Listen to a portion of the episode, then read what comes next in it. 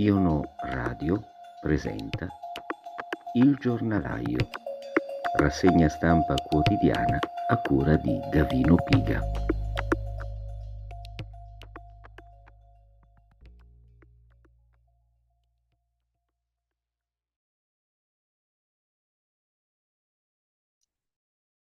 Un saluto a tutti e benvenuti da Gavino Piga a questa eh, edizione del 14 dicembre 2021 della nostra rassegna stampa pomeridiana Il giornalaio. Anche oggi, lo dico per chi è all'ascolto per la prima volta, eh, cercheremo in circa 30 minuti di, ehm, di andare a ripescare eh, su alcuni giornali articoli che possono essere interessanti sia perché se ne possa fare il controcanto come eh, è lecito ed è doveroso e sia anche perché possono offrire degli spunti interessanti. Ora, eh, intanto io aprirei soltanto con un cenno l'edizione di oggi alla questione pandemica, perché i giornali ovviamente si sprecano nel rafforzare una narrazione che fa acqua da tutte le parti. L'unica nota critica la ritrovo, a parte sulla verità dove abbiamo degli articoli interessanti, per il resto l'unica nota critica la trovo in qualche modo sul Fatto Quotidiano, il quale pur presentando i dati alla maniera solita, diciamo, eh, contiene una intervista esattamente a pagina 9, una intervista a Crisanti che ribadisce alcuni concetti per taluni scontati, per altri invece è emblema di complottismo, quindi probabilmente dovranno etichettare come complottista anche Crisanti. Oltre al fatto che non sappiamo ancora molto della variante Omicron, altri giornali dicono che eh, nel Regno Unito è già al 40%, ma si conta oggi la prima vittima. Oltre eh, a ehm, come dire, rafforzare la narrazione dominante sulla campagna vaccinale, Crisanti ad un certo punto dice qualcosa di interessante. Allora, alla domanda i numeri mettono in difficoltà gli ospedali, soprattutto il pronto soccorso e alcune attività sanitarie ordinarie, sia pure non nei termini drammatici di un anno fa. Green Pass e Super Green Pass oltre a indurre la gente a vaccinarsi, possono ridurre la circolazione del virus come si augurano al Ministero della Salute? Eh, dall'attuale RT di quasi 1,2 a valori più vicini a 1? La risposta, c'è sempre un po' di improvvisazione. Ho sempre detto che il Green Pass non è una misura di sanità pubblica, se lo fosse i contagi non sarebbero aumentati così tanto. Del resto dura nove mesi e la protezione 6. Ehm, la protezione naturale di chi ha avuto il Covid, ehm, non dura di più? Un po' di più. È un'affermazione piuttosto assertiva, dico io, ehm, che andrebbe, ehm, confrontata con affermazioni di segno diverso di molti altri scienziati. Comunque, ma con il vaccino a 5 mesi, dice, dalla dalla seconda dose l'immunità dall'infezione scende al 40%. Questi sono i dati di Pfizer doppia dose. In Italia e altri paesi non tutti sono stati fatti quattro vaccini diversi come prima dose e come seconda dose 3, 4 per 3, 12 combinazioni possibili. Ora la terza viene fatta con Pfizer con Moderna quindi devi moltiplicare per due. Così in Italia esistono 24 protocolli di immunizzazione differenti, una confusione inestricabile che rende difficili gli studi sul livello e durata della protezione. Ecco, queste notazioni critiche vanno accanto ad un titolo eh, che eh, è relativo eh, ad un altro articolo dove si dà conto eh, della situazione anche negli altri paesi, non solo dell'Unione Europea ma del mondo, che eh, significativamente recita i non vaccinati sono un rischio per se stessi, non per i vaccinati. Ecco, una frase che viene attribuita agli scienziati, diciamo, e che fondamentalmente mette in discussione, in, nel, nel volgere di poche parole, l'intera narrazione relativa al Green Pass e al Super Green Pass, che del resto, come Crisanti ribadisce, non è una misura sanitaria. Di questo parleremo e per questo anche non mi soffermo troppo questa sera, perché come già annunciato avremo una diretta alle ore 21 che sarà dedicata anche al tema del Super Green Pass in generale, alle varie misure che il governo ha adottato e sta adottando in questo periodo di emergenza infinita. Peraltro è di oggi la notizia su tutti i giornali, per la verità di ieri, ma oggi i giornali ne danno conto, con accenti più o meno omogenei, secondo cui eh, Draghi sarebbe deciso a prorogare lo stato di emergenza. La maggior parte dei quotidiani legge questa notizia alla luce delle trattative per, eh, per, la successione a Mattarella, in realtà è una notizia che dovrebbe essere letta fuori dai giochi politici e semplicemente per ciò che significa in termini eh, politici, giuridici, costituzionali, eccetera, ma tant'è, la qualità dell'informazione è quella che è. Dicevo, su questi temi questa sera ci interrogheremo insieme a due ospiti speciali, che sono il professor Marco Cosentino, eh, docente ordinario di farmacologia presso l'Università dell'Insubria, l'avvocato Olga Milanese, che è stata già promotrice del comitato referendario contro il Green Pass e che adesso è impegnata in un obiettivo ambiziosissimo insieme al comitato, cioè quello di portare alla Corte Penale Internazionale dell'AIA la legislazione italiana contro il Covid che il Comitato ritiene gravemente lesiva dei diritti umani. Si tratta di procedimenti complicatissimi ovviamente e di un obiettivo, ripeto, piuttosto ambizioso di cui l'avvocato ci parlerà stasera. Invece adesso quindi stasera alle 21, voglio ricordare, su questo canale troverete eh, il link per accedere direttamente alla diretta e come è nostro uso e costume, dopo l'intervento degli ospiti sarà possibile per tutti i partecipanti fare delle domande o comunque degli interventi o interloquire comunque sia con eh, i nostri ospiti. Adesso invece eh, vorrei dare conto di alcune altre notizie. Allora, eh, a pagina 10 il giornale ci informa, ecco la rete sotterranea dei sindaci di sinistra per riesumare il DDL ZAN.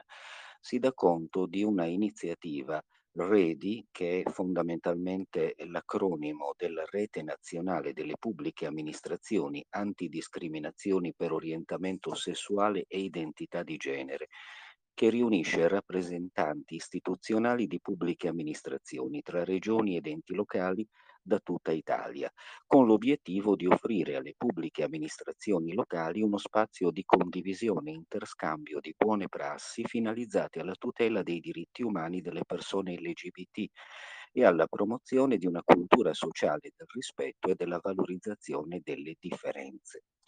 Quindi, commenta l'articolista, il giornalista, che in questo caso è Francesco Giubilei, sulla carta si tratta di un'iniziativa per contrastare forme di discriminazione, ma in realtà, dice il giornalista, è un DDL ZAN mascherato e un'iniziativa nata per promuovere l'agenda LGBT nel paese. Ora, a sostegno di questa sua interpretazione porta eh, diverse eh, argomentazioni. In realtà comunque sia mi pare che eh, la, ehm, quella più uh, importante si trovi proprio alla fine dell'articolo.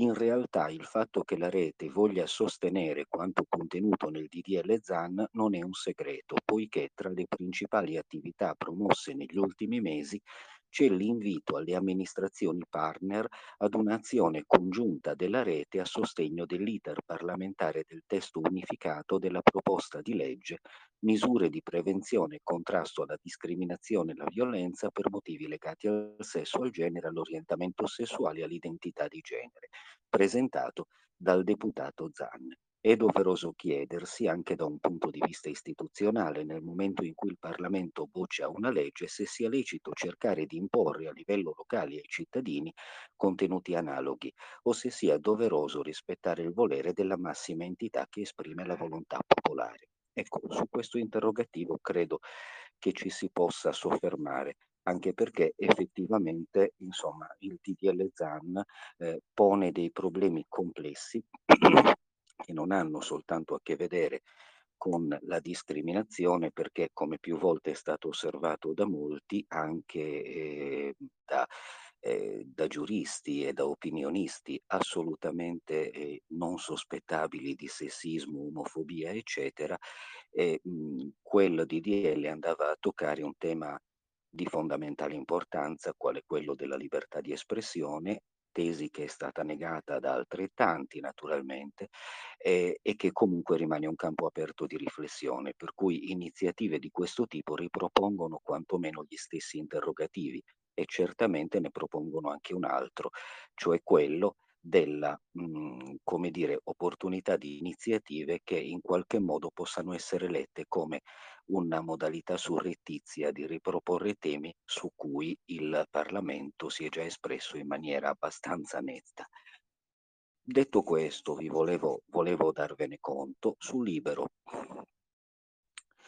su Libero eh, troviamo a, a, firma di Lorenzo Mottola invece una, un articolo che riguarda, che riguarda ehm, la riforma di Schengen.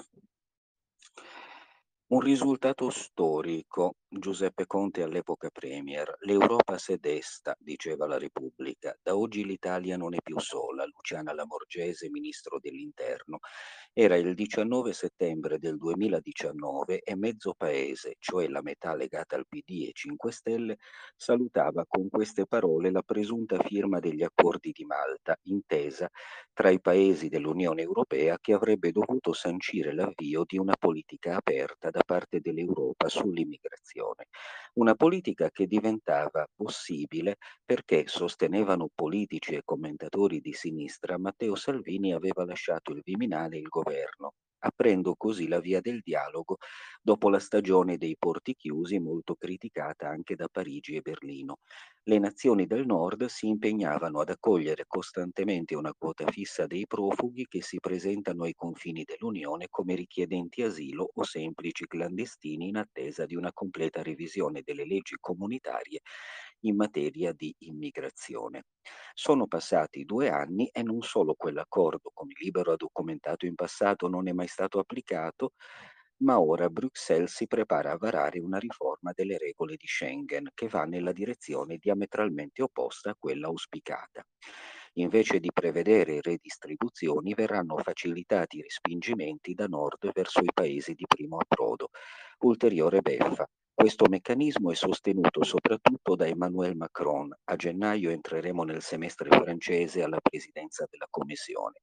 Se vi stavate chiedendo a cosa portasse il trattato firmato poche settimane fa tra Roma e Parigi, venduto come una svolta epocale nelle nostre relazioni internazionali, ecco la risposta, sostanzialmente non serve a nulla. Eh, I dettagli del nuovo quadro normativo dovrebbero essere chiariti oggi, quando, salvo sorprese, arriverà il via libera del collegio dei commissari dell'Unione Europea, ma qualcosa è già filtrato. I paesi, in caso di movimenti secondari massicci, potranno sospendere Schengen e introdurre controlli e pattugliamenti alle frontiere per evitare che, per esempio, i migranti passino dall'Italia in Francia, cosa che peraltro già avveniva a Ventimiglia. A imprimere un'accelerata ai lavori per l'approvazione della riforma è stata la crisi ai confini tra Bielorussia e Polonia. Perché questo meccanismo diventi legale, tuttavia, occorrerà comunque il via libera del Parlamento e, di, e quello del Consiglio europeo. Di conseguenza non è affatto detto che la legge non si areni, soprattutto nell'ultima fase. Le trattative sono in corso, le seguiremo così come abbiamo seguito finora le piroette dei sostenitori dell'accoglienza da parte degli altri, insomma, per questi per esempio Emmanuel Macron. Sempre sul Libero, a pagina 13, a firma di Carlo Nicolato, abbiamo un'altra notizia della quale danno in realtà conto anche gli altri quotidiani, ma eh, il titolo eh, di Libero eh, mi è piaciuto particolarmente. Marziano dell'anno. Time premia Elon Musk, censurato il voto popolare. Ed è soprattutto quest'ultimo mh, il eh, il punto su cui eh, altri invece non si soffermano o quantomeno non lo valorizzano altrettanto. Perché censurato il voto popolare? Perché i lettori avevano indicato il brasiliano Bolsonaro, ma la rivista ha scelto l'uomo più ricco del mondo con le sue aziende di auto elettriche e i viaggi nello spazio. Al Time Magazine, dice Carlo Nicolato, piace vincere facile. La sfida gliel'avevano buttata i suoi stessi lettori. L'uomo dell'anno, così avevano votato in 9 milioni, e il presidente brasiliano Bolsonaro. E qui viene definito negazionista del virus, eccetera. Una tesi troppo difficile da sostenere, anche se lo ricordiamo ancora una volta, la copertina del Time non è un premio a chi ha fatto meglio durante l'anno. Ci ricordiamo peraltro certe copertine. Eh, non è un premio a chi ha fatto meglio durante l'anno che sta per finire, ma un attestato a chi ha fatto di più per influenzare gli eventi dell'anno. Ci sarebbe voluto un bel po' di immaginazione e coraggio per dargli la copertina, dice a Bolsonaro ma tutto è possibile al Time, anche che quella passata se la siano aggiudicata Biden e Harris, che se al massimo nel 2020 hanno influenzato, che al massimo nel 2020 hanno influenzato i loro elettori. Ebbene, stavolta il Time non se l'è proprio sentita e ha preferito andare sul sicuro dando la gognata, o forse no, prima pagina, all'uomo più ricco del mondo.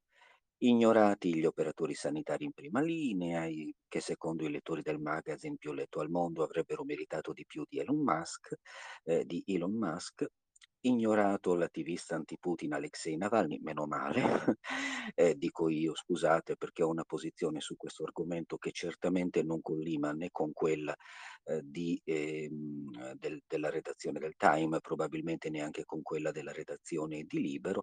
Insomma, risultato, Elon Musk in fondo quest'anno è volato nello spazio e una delle sue creazioni, cioè la Tesla, ha raggiunto mille miliardi di dollari di capitalizzazione prima causa automobilistica, prima casa automobilistica a farlo, entrando nel gota delle società a tre zeri come Microsoft, Aramco, Apple, Alphabet, Facebook e Amazon.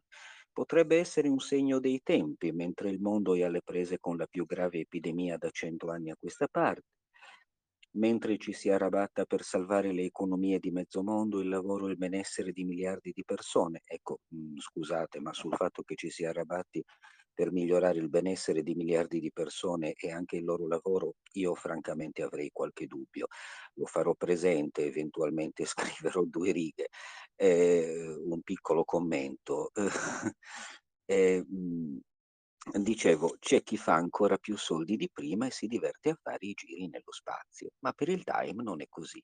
Il magazine definisce Elon l'uomo che aspira a salvare il pianeta e a darcene un altro, dove potremo abitare. Clown, genio, bastian contrario, visionario, industriale, showman, un folle ibrido di Thomas Edison, Barnum, Andrew eh, Carnegie e il dottor Manhattan di Watchmen, una specie di Joker al contrario che guadagna soldi a palate non per se stesso, per distruggere il pianeta, ma per salvarlo un Noè moderno che vuole costruire su Marte una città autosufficiente per assicurare la continuità della vita di tutte le specie nel caso in cui la Terra venga colpita da un meteorite. Ecco, questo è il modo in cui eh, il Time giustifica l'attribuzione di questa copertina.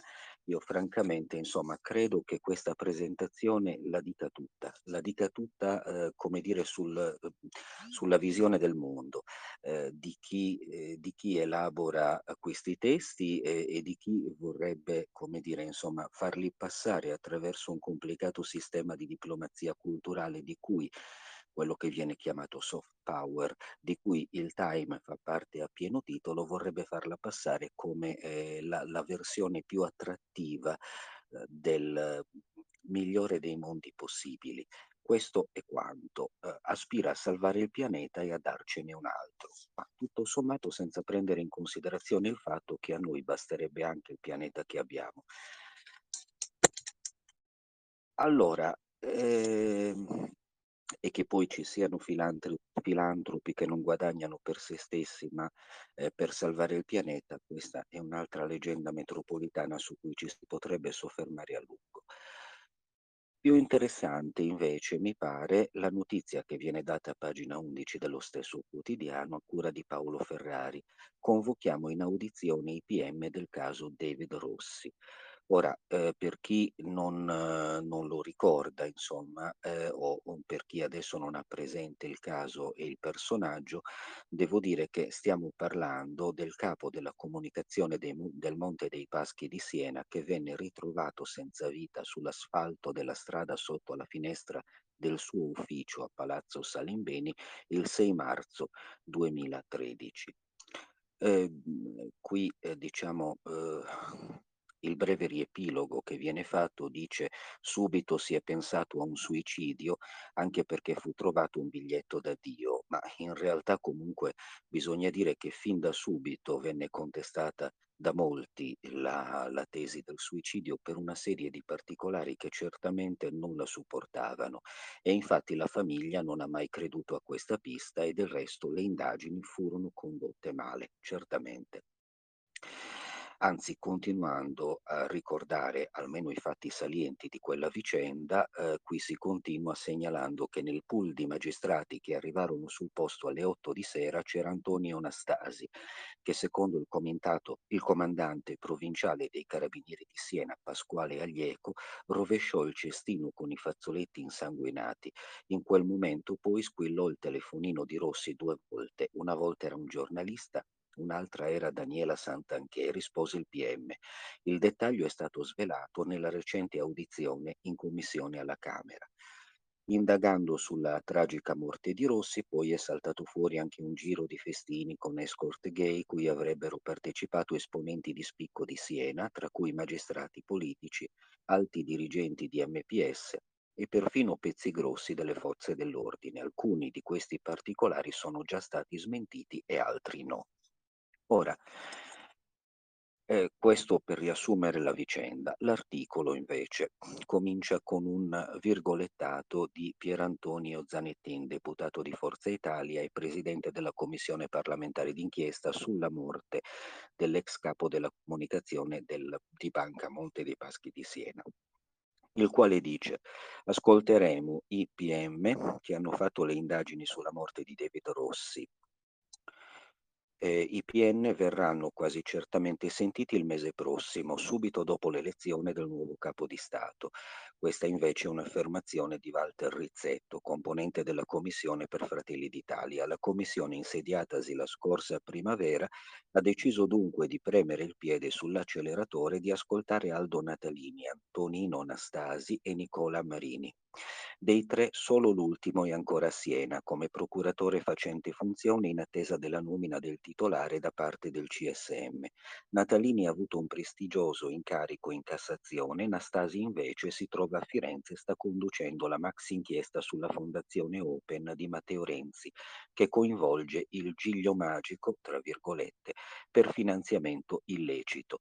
L'audizione dei tre magistrati è diventata indispensabile alla luce della surreale eventuale deposizione del colonnello dell'Arma Pasquale Aglieco, ex comandante provinciale di Siena, ora in servizio alla scuola ufficiale, ufficiali eh, dei carabinieri di Roma, che è appunto eh, diciamo la deposizione di cui, di cui dicevamo prima, eh, e cioè per l'appunto oh, secondo, se, deposizione secondo la quale Nastasi avrebbe, una volta arrivato sul posto, rovesciato il cestino con i fazzoletti insanguinati e, e poi eh, il PM appunto avrebbe eh, risposto al telefono, al telefonino di Rossi che squillò due volte. Immagino che qui l'aggettivo surreale relativo a questa deposizione faccia riferimento a, come dire, eh, alla portata di queste affermazioni che dovrebbero avere dell'incredibile, ma chiaramente ormai siamo abituati a qualunque cosa, quindi. Eh, Aglieco è stato interrogato a Palazzo San Macuto a Roma perché era stato fra i primi ad arrivare la sera del 6 marzo 2013 in vicolo di Montepio dove venne trovato il corpo senza vita di Rossi e dopo aver visto il cadavere disteso al suolo era salito nell'ufficio di Rossi insieme ai tre magistrati.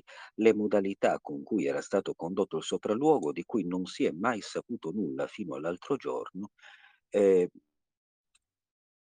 avevano lasciato senza parole tutti i componenti della commissione. Aglieco aveva dichiarato infatti che i magistrati avevano sostanzialmente compromesso irreparabilmente la scena del crimine. Oltre ai magistrati verranno sentiti l'ex numero uno di MPS Giuseppe Mussari e dello IOR, la Banca del Vaticano, Ettore Gotti Tedeschi. Uno di quei biglietti vergati da Rossi recava il nome di quest'ultimo.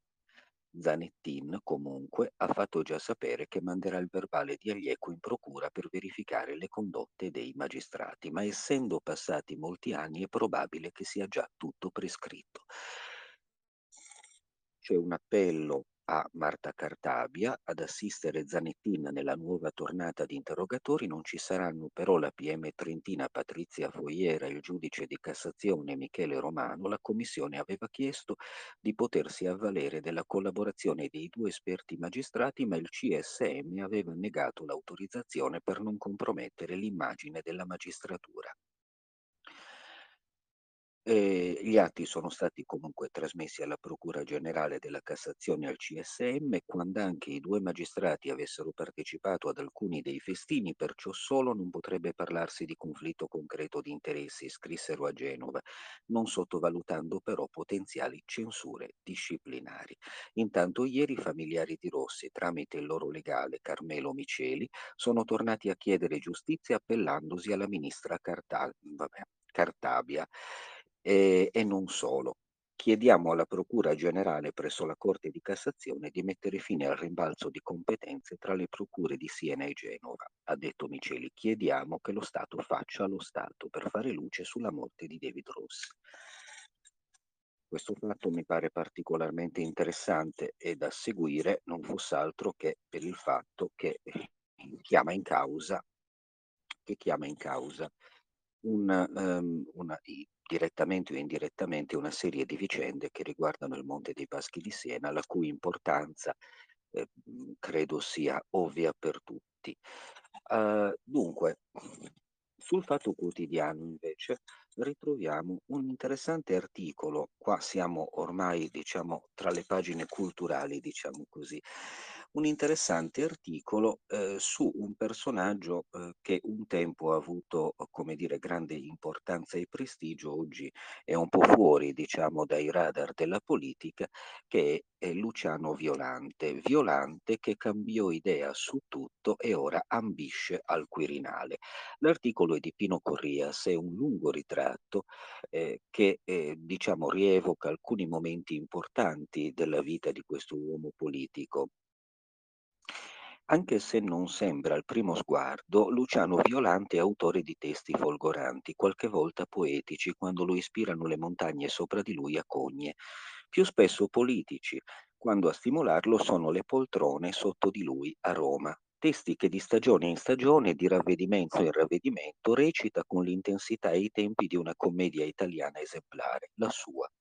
Dai remoti esordi di magistrato duro e puro ha scalato mezzo secolo di politica diventata soffice come gomma piuma, con tanto di allori, infortuni e appassionanti giravolte, per finire tra gli acciai della Fondazione Leonardo, emanazione della nostra più prestigiosa fabbrica di armi e relazioni internazionali, che passano talvolta per l'inconveniente dei bombardamenti umanitari, purtroppo rumorosi, al netto dei quali lui personalmente organizza eleganti convegni con luci adeguate e coffee break, dove non si parla delle molte macellerie in corso dal Medio Oriente all'Africa, ma di favorire il dialogo con la società civile, spiegando i benefici della difesa che è tecnologia per il bene comune.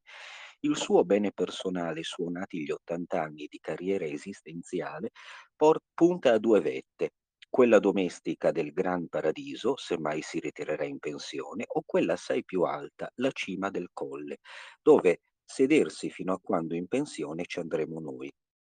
Nacque sfortunato Luciano Violante nel campo di prigionia inglese di Dirdawa, Etiopia, Nell'autunno del 41, impero coloniale dell'Italietta già in sfacelo, rientra con la madre in Italia a Rutigliano, provincia di Bari, il padre giornalista comunista, arriverà solo nel 46, si laurea in giurisprudenza, diventa assistente di Aldo Moro in università e militante togliattiano in casa, primo incarico giudice istruttore a Torino nell'anno 1968. Prima condanna quella di un ragazzo che ha dato del fesso a un vigile urbano, cosa che oggi lo farebbe inorridire ma all'epoca faceva curriculum e si specializza in inchieste sul terrorismo rosso e nero, ma sarà il cosiddetto gol bianco di Edgardo Sogno a lanciarlo nella piena risonanza mediatica. E, e poi vado avanti naturalmente, si impegna nell'antimafia dalla parte sbagliata, anche se lui crede a fin di bene, fa la guerra a Falcone che dopo il maxi processo a Cosa Nostra si ritrova isolato tra i corvi della Procura di Palermo, accusato di protagonismo e di non inquisire Andreotti, salvo santificarlo subito dopo il boato di Capaci, come tutti, e conquistare un mese dopo la presidenza della commissione antimafia. Quando scoppia a mani pulite cavalca l'onda, più di tutti. Cossiga lo battezza il piccolo Wyszynski, il giudice dei processi staliniani. Diventa la bestia nera dei socialisti e dei democristiani inquisiti, addirittura il capo del partito dei magistrati giustizialisti. Lui replica indignato, il partito dei magistrati non esiste, esiste invece quello degli imputati eccellenti, capeggiato da Craxi e da un pezzo di classe politica abituata all'impunità. Quando Berlusconi scende in campo, anno 1994, annuncia battaglia contro il giro mafioso, tra virgolette, che lo sostiene. Definisce Forza Italia un manipolo di piduisti. E siccome gli piace vantarsi di saperla lunga, rivela a mezzo stampa che esiste un'inchiesta a Palermo su Dell'Utri. Ecco il complotto delle toghe rosse, strilla Silvio Berlusconi, che vince alla grande le elezioni, mentre Wyszynski deve dimettersi dall'antimafia. Visto che non paga, Violante si dimette anche da soldato dell'intransigenza per trasformarsi in uomo del dialogo. Dice che con le inchieste forse si è esagerato e che Craxi non è solo un latitante. Funziona al punto che due anni dopo, 96, viene eletto presidente della Camera, dove esordisce con l'entusiasmo del neofita chiedendo di riconoscere sempre le ragioni degli avversari, comprese quelle dei ragazzi di Salò. L'articolo è lungo, vi leggo eh, infine anche la conclusione. A coronare oggi la sua metamorfosi arrivano gli elogi di destra, sinistra e centro, gli inviti quotidiani di Mediaset, i complimenti di Dell'Utri, anche lui può redimersi, regalo magari inaspettato ma mai restituito. È molto interessante e anche molto piacevole da leggere. Questo articolo ve lo segnalo e ve lo consiglio. Infine, eh, voglio darvi conto di altre due pagine culturali, entrambe sul giornale, che oggi segnala innanzitutto il saggio di Alberto Negri, che ripercorre i luoghi del colonialismo, in cui l'Occidente ha fallito, quel che resta dell'orientalismo. Circa, l'articolo è di Stenio Solinas, per circa un secolo, a partire dalla seconda metà dell'Ottocento, il sud del Mediterraneo contribuì da protagonista a quello che Edward Said definì orientalismo, ovvero la rilettura o la creazione di un Oriente attraverso gli occhi e le azioni dell'Occidente. Man mano che l'antico impero ottomano perdeva pezzi e le potenze europee si affrettavano a raccoglierli sotto forma ora di protettorati, ora di colonie, ora di contropartite economiche e politiche, sempre più forte l'impronta occidentale finiva con il delimitare territori e disegnare nuove costruzioni mentali, identitarie, architettoniche, una sorta di bulimia di conquista che era anche il tentativo di dar vita a un altro da sé in cui scaricare tensioni, ansie, vie di fuga e sogni di rinascita.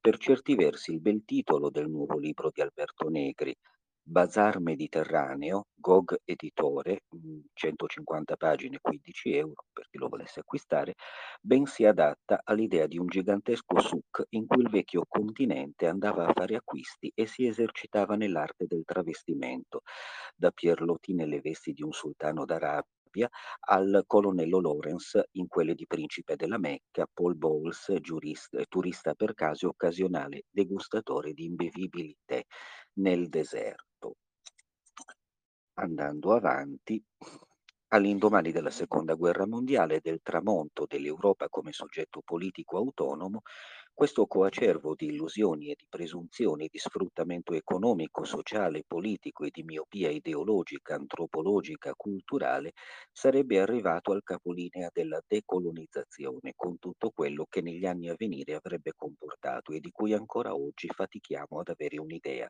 Tanto l'entità del disastro balla davanti ai nostri occhi senza che nessuno riesca a scorgere una via d'uscita. Inviato per più di un trentennio su quei fronti, il Libano e la sua guerra civile, l'Algeria islamizzata, la guerra iracheno-iraniana e le guerre del Golfo, le primavere arabe, il sanguinoso caos siriano e il risvegliarsi della Turchia come neopotenza imperiale, Negri prova a rintracciare un filo rosso tanto esile quanto più volte intrecciato e strappato che riesca a dare un senso al tutto, tentativo coraggioso insieme doveroso, ma al termine del quale il lettore si ritrova disorientato orientato al punto di partenza. La discesa nel caos è diventata senza fine, dal fondo del baratro non si riesce più a intravedere la luce. Ecco, la recensione è molto lunga, non posso leggerla tutta, però mm, insomma mi sembrava interessante segnalare questo volume, a prescindere dal fatto che, si, che possa e debba essere discutibile come tutti come tutti i saggi naturalmente. E infine eh, c'è un altro volume che viene oggi segnalato nell'album del giornale, per cui oggi ho dato particolare risalto a questi tre quotidiani perché mi sembrava contenessero spunti interessanti. E questa volta a firma di Giampaolo Serino abbiamo la recensione delle lettere di Pierpaolo Pasolini ora in libreria per Garzanti a cura di Antonella Giordano e Nico Nalvini ogni cosa mentre, mi, ehm, eh, mentre è mi delude e quanto è eh, passata la rimpiango. E questa la tragedia umana di Pierpaolo Pasolini, come scrive in una delle 300 lettere inedite contenute nel volume cui vi, di cui vi parlavo. Eh, ci sono alcune notazioni di carattere filologico, cioè eh, diciamo eh, Serino nota alcune carenze viene promosso come volume che riunisce per la prima volta in forma completa l'epistolario di Pierpaolo Pasolini, sin dalla seconda di copertina. Nell'introduzione sono annunciate 300 lettere inedite, difficile capire quali, almeno a colpo d'occhio, il doppio asterisco contrassegna tutto ciò che edito o inedito mancava nella precedente edizione del carteggio uscita per Einaudi. In ogni caso, nel calderone dell'inedito finisce anche una missiva scritta nei giorni della morte del fratello Guido. Logico che nelle intenzioni di Pasolini fosse un ricordo in forma epistolare ma non una lettera a chi la spediva, tanto è vero che è lo stesso scrittore a sottolineare in questo diario. Certo poi ci sono inediti preziosi, lo stesso ricordo del fratello ucciso appena diciannovenne a Porzus dai partigiani gappisti e struggente e lontano dalla retorica del dolore come pochi riuscirebbero a scrivere, intrisa di violenza strappata, lancinante ma anche di razionale tenerezza. Gli inediti per la maggior parte sono lettere inviate ai suoi lettori o più spesso a giovanissimi poeti e scrittori che a lui si rivolgevano per un parere e proprio in queste lettere si scopre un Pasolini lontano dal famelico ritratto di divoratore di ragazzi di vita, un Pasolini mosso da un intento pedagogico generoso e al contempo troppo intelligente per non capire che oltre ai suoi interlocutori colti, la sua forza era proprio confrontarsi con sconosciuti. Leggeva i loro componimenti, i loro libri, rispondeva a volte ammirato, a volte con critiche feroci, al contempo non mancava il confronto con i più giovani, con le loro idee cercando di insegnare loro non la strada migliore, ma una strada che fosse la loro. Tra quei ragazzi anche Walter City, Premio Strega, eccetera. Uh, nonostante le critiche che vengono mosse, cioè malgrado le mancanze filologiche che lasciamo agli studiosi, e abbiamo qui voluto unicamente segnalare, questa raccolta è la migliore lettura possibile di questo anno. Nessuna delle 1500 pagine risente del tempo, niente a che fare con certi epistolari che sono puramente per specialisti, perché in ogni lettera Pasolini ha talmente tanta forza che sembra scrivere a noi, e così si crea una strana e insolita simbiosi tra noi e lo scrittore e la lettura non stanca, si fa compulsiva.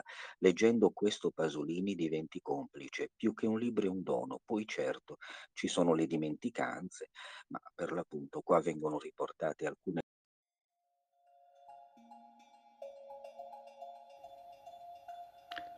Iono Radio ha presentato Il giornalaio, rassegna stampa quotidiana a cura di Gavino Piga.